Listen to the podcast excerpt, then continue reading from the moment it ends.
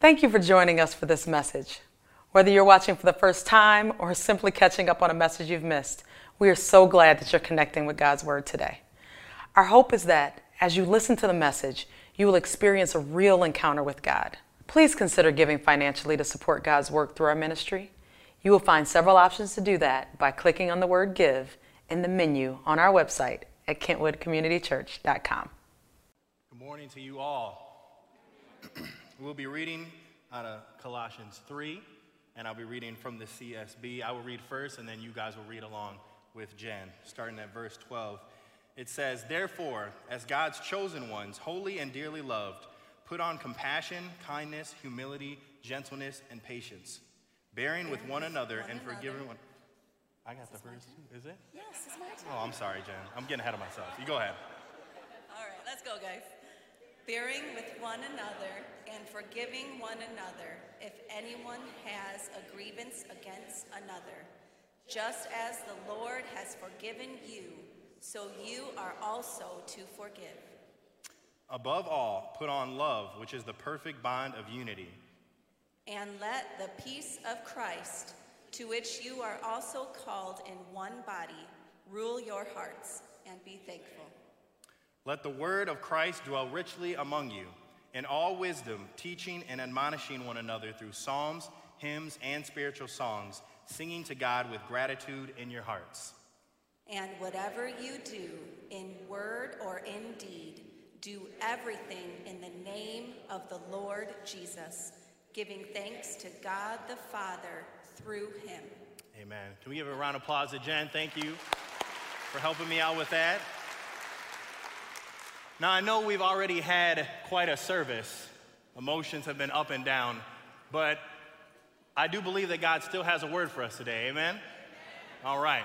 So I'm about to go into prayer, and I just ask that as we do that, if we can just calm our hearts and prepare to hear what the Holy Spirit has to say to us. Will you join me in prayer? Heavenly Father, God, I thank you for today. Lord, I thank you for the amazing service that we've had so far through the blessing of hearing the children lead us in worship, to hearing about the crisis of orphans and foster care and the need that is so great even in our own backyard. And Lord, we're just so thankful for the recognition of uh, just the ministry of Pastor Rich through all these years. God, we thank you for this amazing church and the amazing time we've had so far. But Lord, we know that you are not done with us yet. So, God, I pray that we can just calm ourselves, that we can listen for your Holy Spirit, and that, Lord, you speak through me the word that you have for us to hear today. That you will continue to move in this place and help us one step closer to grow to be more like you. We love you, Lord. We thank you for who you are, and we ask all this in the mighty and powerful name of Jesus Christ. And the church said, Amen. Amen. So, we have been going through the book of Colossians for the past couple weeks, and today we're going to be in Colossians chapter 3. And I labeled the message for today, Out with the Old and In with the New. So, if we look back in the first two chapters of Colossians, basically what has been going on as Paul has been making this case for Christ. He's been attacking the different philosophies and worldviews that are creeping into the church in Colossae. And he's making this case, helping them to understand that they are now made new in Christ and what exactly that means. So, in the first two chapters, Paul gives more so the theological reasoning of why this is. He harkens back to Scripture and he tries to show them to help them understand what it means that they're made new in Christ. But in chapters three and four, Paul makes a transition where he goes from talking about the theological to the applicable. Now he's transitioning. He's saying, okay, in the first two chapters, I've already made my case of why this is, why you need to understand who you are in Christ. But now, in these next sections, I want to show you what that looks like. So we're transitioning from the orthodoxy to the orthopraxy. We want to say, what does it mean for us to live this out? So it is true from the past two chapters, right? Paul is assuming that, that the people in, in Colossae are, they believe what he has said in the past two chapters, that they have been made with Christ, that they have been risen in Christ. So now Paul's argument is that if you believe that is true and that my argument has been convincing, well, now we better start acting like that's true. So the first point that I want to raise that Paul talks about is that you were dead, but now you are alive in Christ. Paul paints this picture, And it's not just in Colossians, but all throughout the New Testament letters that he writes. He gives this imagery that we need to understand that we have been dead and now we are alive in Christ. Right? He paints this imagery that we understand that there has been a difference. There's been a transition that has happened. And now that that transition has happened, we now need to act and live differently. So, as Christians, we understand this idea, right? We believe, yeah, I understand that we were dead, we're alive in Christ, we're made new, right? We kind of harken back to that when we were singing in Christ alone earlier. But something that I've noticed is that a lot of times, especially in Christianity today, what happens is that we diminish or overlook the death piece. And because of that, we end up minimizing the life piece. And this, this is what I mean is that too often we, we focus on the life part. You understand, yes, I'm a new creation, I'm made new in Christ. But if we actually ask ourselves and think about it, we don't really focus too much on the death piece. We kind of just brush that off. Yeah, I understand I was dead, but now I'm alive. But what does that really mean? I come up with this idea, I call it zombified Christianity. This is worldview that people have. And basically, what it is is that before we came to Christ, we kind of think, well, yeah, I was dead, but I, I was still moving right? I was doing my own thing. You know, I was being a good person. I was living for my own wants and needs. Yeah, but you know, I was, I was, I was still up and about. But Paul makes it clear that no, before Christ, we were dead, not moving. We were still. The Greek word for this is apothnesko, and it literally just means dead, end of no life. Whether animal or a person, life has been taken from them. They are not moving. So when Paul says this, he's not saying, yeah, you know, you were doing your own thing and Christ was kind of just the, the next logical step. Right? You're like, yeah, I was doing good and I was pretty, I was pretty well off, and then, then I came to relationship with Jesus and he helped me just take to that new level. But see, the problem with that is by not recognizing our true death, we end up minimizing the power of being made new in Christ right? We just say, yeah, yeah, it was just that next step, and I understand I'm alive in Christ. No, we were dead to sin. We were dead. We were slaves to sin. We had no choice. We had no freedom. We were stuck.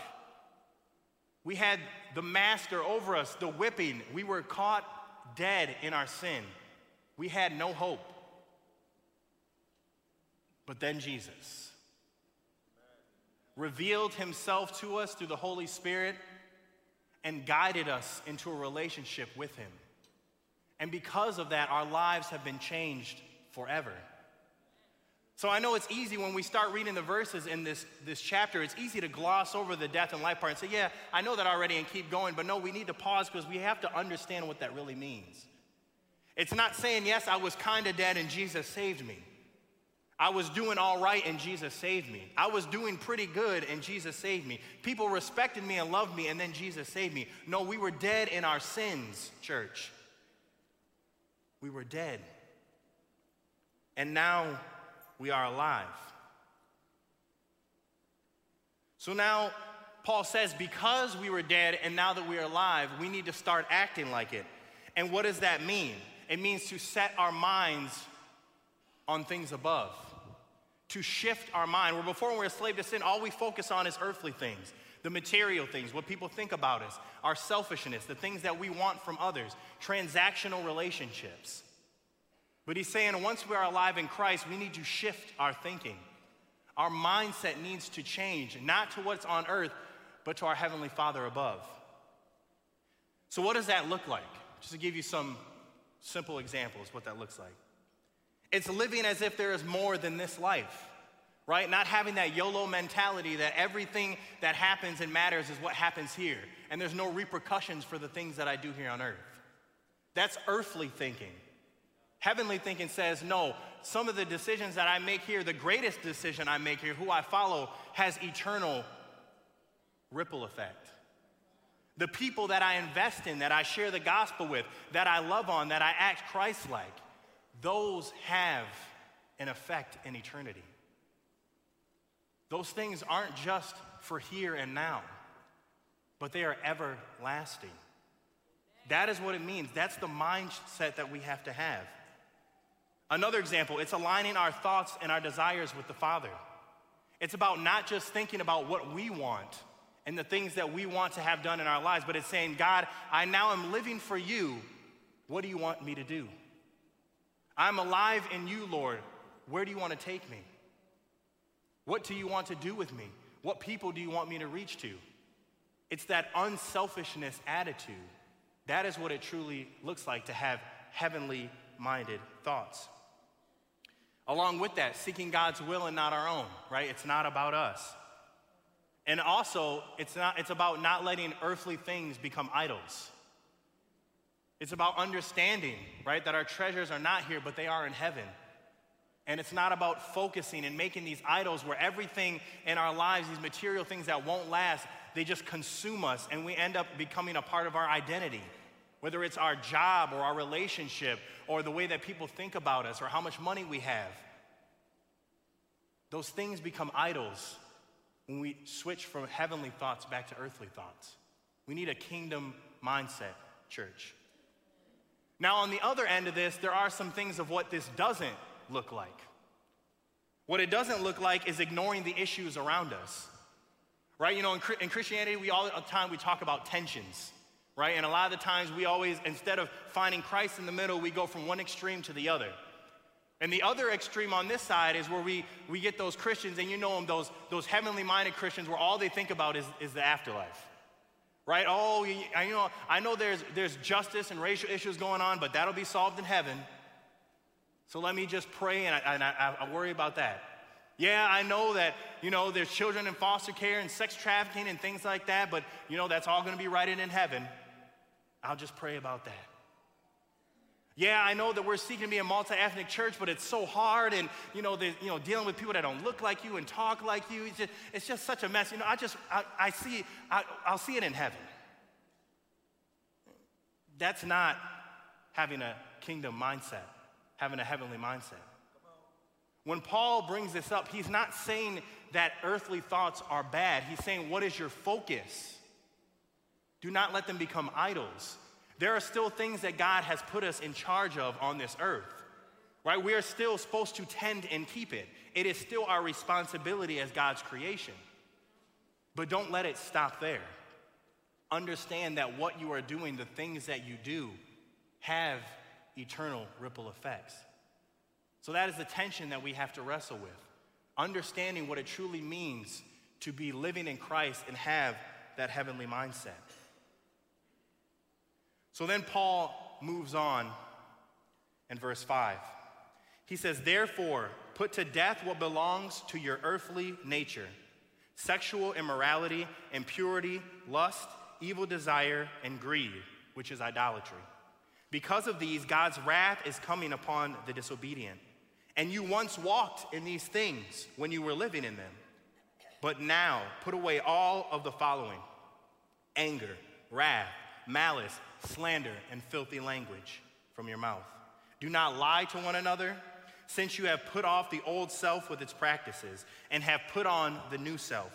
You are being renewed in knowledge according to the image of your Creator. In Christ, there is not Greek and Jew, circumcision and uncircumcision, barbarian, Scythian, slave, and free, but Christ in all and in all. So, the second point that Paul makes in this chapter is that we need to leave the old in the past and walk in the new. Right? So he's building up his case. He said, before in the first two chapters, I made the case theologically that we need to understand that we are in Christ, this new creation. In the beginning of this section, he says, okay, if you believe that in your head, now it's time to believe it in your heart, it's time to live it out. We need to have that heavenly mindset, that heavenly thinking, understanding that we are in, we are made new in Christ. Now he's saying if we understand that, we got the mindset piece. Now, are you walking in it physically with your actions? And Paul does this a lot in other letters. He gives this example when he's talking about the old and new self. He gives this imagery of clothing, right? This idea of putting on and taking off. And he says here in this text, right? He's saying, no longer put on these evil things. No longer put on this earthly nature, this wickedness. Now you make the choice, the decision to put on these godly things, these righteous things. Now, I, I, I, when I think of that imagery, I was thinking, like, what is a good example of this? You know, I'm trying to, because I feel the idea, you really need to see it, right? So I got my, I got my old self here, right? Looking good. Here we go. Right? This is how we were, right? This is our old self, slave to sin, no choice, with wickedness, selfishness, only thinking about ourselves. When we were dead, this is us. Paul is saying, now that you are alive in Christ, this doesn't have to be you anymore. He's saying, now you have the freedom to take this off. Oh, yeah, you know what's coming. Come on now. Here we go, right? To put on the new self, right? Yeah, looking good. Come on now. Right? This, this is what Paul is saying, right? This is you. He's saying, no longer do that. No, no. This is what you, this is what you need to do. But understand, this is the key point. Paul is saying that now we have a choice. Before we didn't. When sin was our master, we did not disobey. We couldn't. There was nothing that we could do. But when we died with Christ and we rose with him, he's saying now you have the opportunity to take off the old self and put on the new, to walk in it. And this is powerful, church, because now we have the ability through the Holy Spirit that we no longer have to be trapped in this. And I, and I love how Paul also phrases this in Romans chapter 6 verses 6 through 8. He says this For we know that our old self was crucified with him so that the body ruled by sin might be rendered powerless, so that we may no longer be enslaved to sin. Since a person who has died is freed from sin, now if we died with Christ, we believe that we will also live with him. Oh, but look what he says in verse 12. He says, Therefore, do not let sin reign in your mortal body, so that you obey its desires and do not offer any parts of it to sin as weapons for unrighteousness. But as those who are alive from the dead, offer yourselves to God and all the parts of yourselves to God as weapons for righteousness. So I love how he uses that, that analogy, that idea of, of weapons. That the things that we do, the things that we give up to either God or to the enemy, are used as weapons. And I love that phrase he uses with the idea of offering. That when we choose to take this off and put back on the old, we are making an offering to the enemy. We are saying, you know what? Yeah, I've been set free in Christ. Christ is living in me. Ah, but sometimes I just want to go back to that old self. You know, it, it, it was comfortable. I felt good in that. I know it's not right, Lord, but if I'm honest, I kind of sometimes want to go back to the old self. And I know I'm not the only person that struggles with that. Right? It's a tension, it's a battle. We all the time we go through this world and you know the enemy doesn't make it easy or it's very tempting. We're just saying, yeah, just put on the old self for a little while. A couple of hours maybe. Right? You can put you can take it off, right? You can put the old, you can put the new one back on. Just try it out for a little bit. But we have to understand that when we're doing that, we are making an offering to the enemy. When we choose to stand firm and say, No, I'm going to walk in the Spirit, I'm going to walk as a follower of Christ, we're making an offering to the Lord. We understand that we are in a battle. Who do we want to be giving weapons to, the enemy or to God? That is what we do with the decisions that we make, what we choose to do in our flesh. We have that power now. We're no longer a slave to sin. But man, do we love to volunteer sometimes? Don't we? Oh, come on now. I know that's hitting some people. Don't we? We, we know, you know, we get, oh, I'm walking in new, but sometimes it's, we look over here, it's looking a little tempting, you know, we pick it up and, you know, we go throughout our day and we say, you know, it's not that bad, you know, I could do this for a little bit. And what happens is we end up making this offering. And Sometimes before we even know it, we're walking in the old and we don't even realize it. And you may be saying, oh, Pastor, how can that be? Right? Why, why, why do I do that? Right? Why, when I know I have something so good, why do I still continue to go back to the old self? But we're not alone. Even the Israelites did that in Scripture. Right? You remember, right? Moses set them free, bringing them into the wilderness to go to the promised land. And what do we see? Right? They're only there for like a couple of months in Exodus chapter 16. It says the Israelites said to them, If only we had died by the Lord's hand in the land of Egypt, when we sat by pots of meat and ate all the bread we wanted. Instead, you brought us in this wilderness to make the whole assembly die of hunger. Right? They wish that they were still slaves. They're like, yeah, I mean, we were beaten and we had crappy working conditions and, you know, they ridiculed us, but I mean, at least we had a lot of food. But don't we do the same thing? Don't we justify that stuff? Yeah, I had a toxic relationship and it really wasn't for me, but at least they made me feel good sometimes. You know, I remember a funny story when I was in college. My professor was, he was telling this story. He was trying to demonstrate kind of the same concept. And he was saying how they were, they were in an area, I think they were on a mission trip in a different country. And this lady had called the cops uh, on her boyfriend because he was being physically abusive to her. And he said, you know, they were kind of in the area and the cops showed up because the, the lady had called and they went to arrest the guy. She started beating up the cops because she didn't want them to take him to jail. And, and my professor, he's sitting there, he's like, we're all shocked. We're like, what are you doing? You're the one who called the cops. But see, she didn't want to let go of a bad thing because it was comfortable. Yeah, he treats me wrong, but he's not all bad. We all have our days. He does some good things for me. We do that in all areas of life. We justify the sin that we are in by trying to look for these slimmers of hope, these little glimpses of light. And that's what makes us end up walking back in the old self. We look at those times and say, you know, those are, I had some fun times doing what I was doing. Yeah, it may not have been right in the overall scheme, but you know, if I actually think about it, there were still some fun times. I'd like to go back there every once in a while. That is what Paul is warning us about.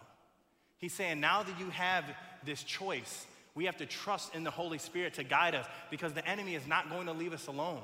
He's going to remind us of those times, of those situations, of those feelings, what those looked like, what those felt like. And we have a choice to make. Are we going to offer things up to the Lord or are we going to offer ourselves to the enemy? So, church, we need to keep the old self in the ground and walk in righteousness. Right? The reality is, is, as I was saying, you know, sometimes we just like to dig up dead things and we like to carry them with us. And the Lord is like, What are you doing? Why are you messing with the old self? You got the new right here. And we say, I know, Lord, but, you know, it's comfortable. So we have to walk in the new. Let the old and the dead stay where it is, and let's walk in the new. Finally, Paul goes on to verse 12, what we read before. Therefore, as God's chosen ones, holy and dearly loved, put on compassion, kindness, humility, gentleness, and patience, bearing with one another and forgiving one another if anyone has a grievance against another. Just as the Lord has forgiven you, so you are also to forgive. Above all, put on love, which is the perfect bond of unity. And let the peace of Christ, to which you were also called in one body, rule your hearts and be thankful. Let the word of Christ dwell richly among you, in all wisdom, teaching and admonishing one another through psalms, hymns, and spiritual songs, singing to God with gratitude in your hearts. And whatever you do, in word or in deed, do everything in the name of the Lord Jesus, giving thanks to God the Father through him. So, Paul summarizes this section by saying this only when we walk in the new can we be God's church. See, God made an assumption. He assumed that when after we come to relationship with him and we're going to do what he wants us to do, he's assuming that we're choosing to walk in the new. Because he understands we cannot do it without him. Right? You cannot be a healthy, growing, God honoring church if we're all walking in the old self. Because to be the hands and feet of Christ, to be Christ like to the world, we have to be in the new. We can't be selfish and angry and, and lustful and full of temptation and sinning and then expect that God is going to bless what we are doing. No, God says, You're walking in the new, and through that I bless you and you can be my hands and feet. And Paul paints this picture here. He's saying it's not just for you, but it's also for us, it's for the body. As we walk in the new together, that is how we have reconciliation. That's how we're able to put our biases aside and come together as a multi ethnic church because we're not walking in the old, we're walking in the new. Christ is the centerpiece. He's painting this picture of what the church truly looks like when we walk in the new together. It's not just about us and resisting our temptations, but it's about each and every one of us coming together, whether it's here or online, using our gifts and abilities that God has given us and doing what He has called the mission of this church to be. That is what it means to walk in the new. It's so much more than just us, it's what we can do as a body for our community and for the rest of the world. There are many challenges that we're going to face. It's not easy. Life is messy. People are messy. Relationships are messy. But those are not excuses. If anything, there are more reasons why we need the power of the Holy Spirit because we cannot do it on our own. It is why we need to walk in the new and say, Lord, I'm done with the old self because that, that's not who I want to be and that's not who you say I am and that's not how, what's going to get it done, what you need to do here on earth. You know, as I was going through this point, you know, it reminded me of a scripture passage and I never had made this connection, but it speaks so much volume now when we see uh, Jesus' words in Matthew chapter 5, verses 23 through 24. Right? He says, So if you are offering your gift at the altar, and there you remember that your brother or sister has something against you, leave your gift there in front of the altar. First, go and be reconciled with your brother or sister, then come and offer your gift. Basically, what he's saying is if you come to the altar and you're walking in the, the old, you need to go and have a clothes change. Right? Because I'm, I'm not here for that. I'm not hearing you because you have something that you have not dealt with. This passage assumes that this person is going to be walking in the new. Right? He's saying, no, if you have bitterness and anger in your heart with your brother, you need to resolve that first and put on the new and then come before my throne.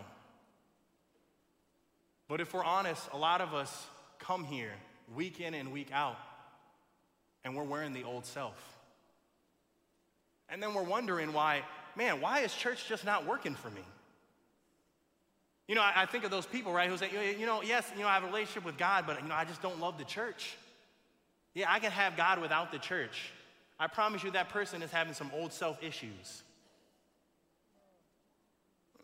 The problem with us is that we think that church is going to work even if we walk in the old self. In church, that's not true. That's why it's going to be frustrating. Right? Why, why is it so hard for me to connect with people every time I go to a different church or I'm going from one church to the next? Are you walking in the old self? Right? Why, why, do, why do I feel like the church is so judgmental and every time we start talking about stuff or hanging out, you know, they're talking about this righteousness and stuff like that. I just feel like they're attacking me. Are you living in the old self? Right? It's not, it's not that people are beating you down, but there is an expectation that if you're coming to do community and we are to grow as a body, that we are all coming alongside each other and we are walking in the new self, that we are living in Christ. The two can't connect. We can't be in the old self and expect to be thriving in the church. Because it's not through ourselves and our actions, it's only through God, through His power and His Holy Spirit. So maybe that's you today. Maybe you're saying, you know, I, I just I go from church to church and just nothing's clicking and I don't know what it is. Just, just churches are terrible. Just stop and ask yourself. Are you walking in the new? Are you putting those things aside? Are you leaving them in the ground or are you digging up old stuff and putting on that old self and saying, I'm coming to church, here I am, take me or leave me. That doesn't help the church grow. We have to come together as a body. Putting our old stuff aside, putting our biases, our hatreds, the things that we're jealous of, our preferences, and we're coming and saying, God, here is your church. Do what you will. That is how we experience true community. It's not about I come with my stuff and you come with your stuff and we're going to wrestle and the stronger one wins. That's the old self. That's old thinking. That's focusing on the here and now instead of having that heavenly mindset. So the church is a beautiful thing. Walking in the new is a beautiful thing. And it's not just for us personally, but it's also for the church. So I have a question for you to reflect on. Which self did you put on today? Just ask yourself, just between you and God. Say, you know what? If I'm real, I woke up this morning, I got out of bed, And immediately I put on anger, selfishness, temptation. And I brought that into God's house this morning. Just ask yourself. I'm going to invite the worship team back up, and I just want us to have a time of confession, of proclamation. If that is you this morning, I want to tell you there is good news that if you are in relationship with the Lord, you can easily take that off and you can put on the new. And this isn't just for today, this is a daily question. Every day when we wake up, which self are we going to put on? The old self that was comfortable? Or are we going to walk in the new and be one with Christ? That is the decision that we make. And that decision will have ripple effects, not just in our day to day, but in our relationship with others, those we hold close to us, our church family, and very well even into eternity. So, as the band gets ready to sing a song, I'm going to pray and I want to invite you uh, to come forward. Not as an act of guilt or shame, but to just say, Yeah, Lord, you, you know what? I did come in with the old self today. If I'm being honest, I'm dealing with some things. Right? Because as the scripture said, if you don't, don't just come to the Lord before you don't have things resolved. Make that proclamation and come forward and put on that new self. There's forgiveness here, there is grace here. The Lord is just saying, take it off. You're not a slave to sin no more. You have a choice. You don't have to keep this on. He knows it's not easy. You may have put the old self on this morning, but you can walk out of here today with it off. You can leave here this morning walking in the new. Even to those online, you can make that decision. Right? We don't have to leave our house to, to put on the old and new self. So I want to give you this opportunity as we go into this time of reflection and confession. If you are willing just to come forward and kneel here at the altar and say, Lord, I am ready to take off the old self and put on the new. Will you join me in prayer? Heavenly Father, God, we thank you. Lord, we thank you that you set us free. God, we thank you that we no longer have to be a slave to sin, but that you have set us free. But God, we know that you still give us free will, that we are not robots, that you give us the opportunity to put on that old self. And sometimes we do, Lord. Sometimes it's just familiar. Sometimes it's temptation of what used to be. Sometimes we're just scared of the new and we go back to what's comfortable, even when we know how it's going to make us feel. But God, that just speaks to your grace. That you're always sitting there waiting, saying, I'm ready. I'm here. Whenever you're ready to take off that old and put on the new, I'm right here. So, God, I just pray for those who may be convicted right now, Lord. That you are not condemning them, but you are saying, Remember, my child, that you have a choice. Let it go. Put on the new. Do not leave here today with those same burdens and hurts, but lay them at my feet. God, we pray that you continue to move in this time. And may we feel the weight lifted as we get rid of that old self and walk in the new. We love you, Lord. We thank you for who you are and all that you've done. We ask this in Jesus' name.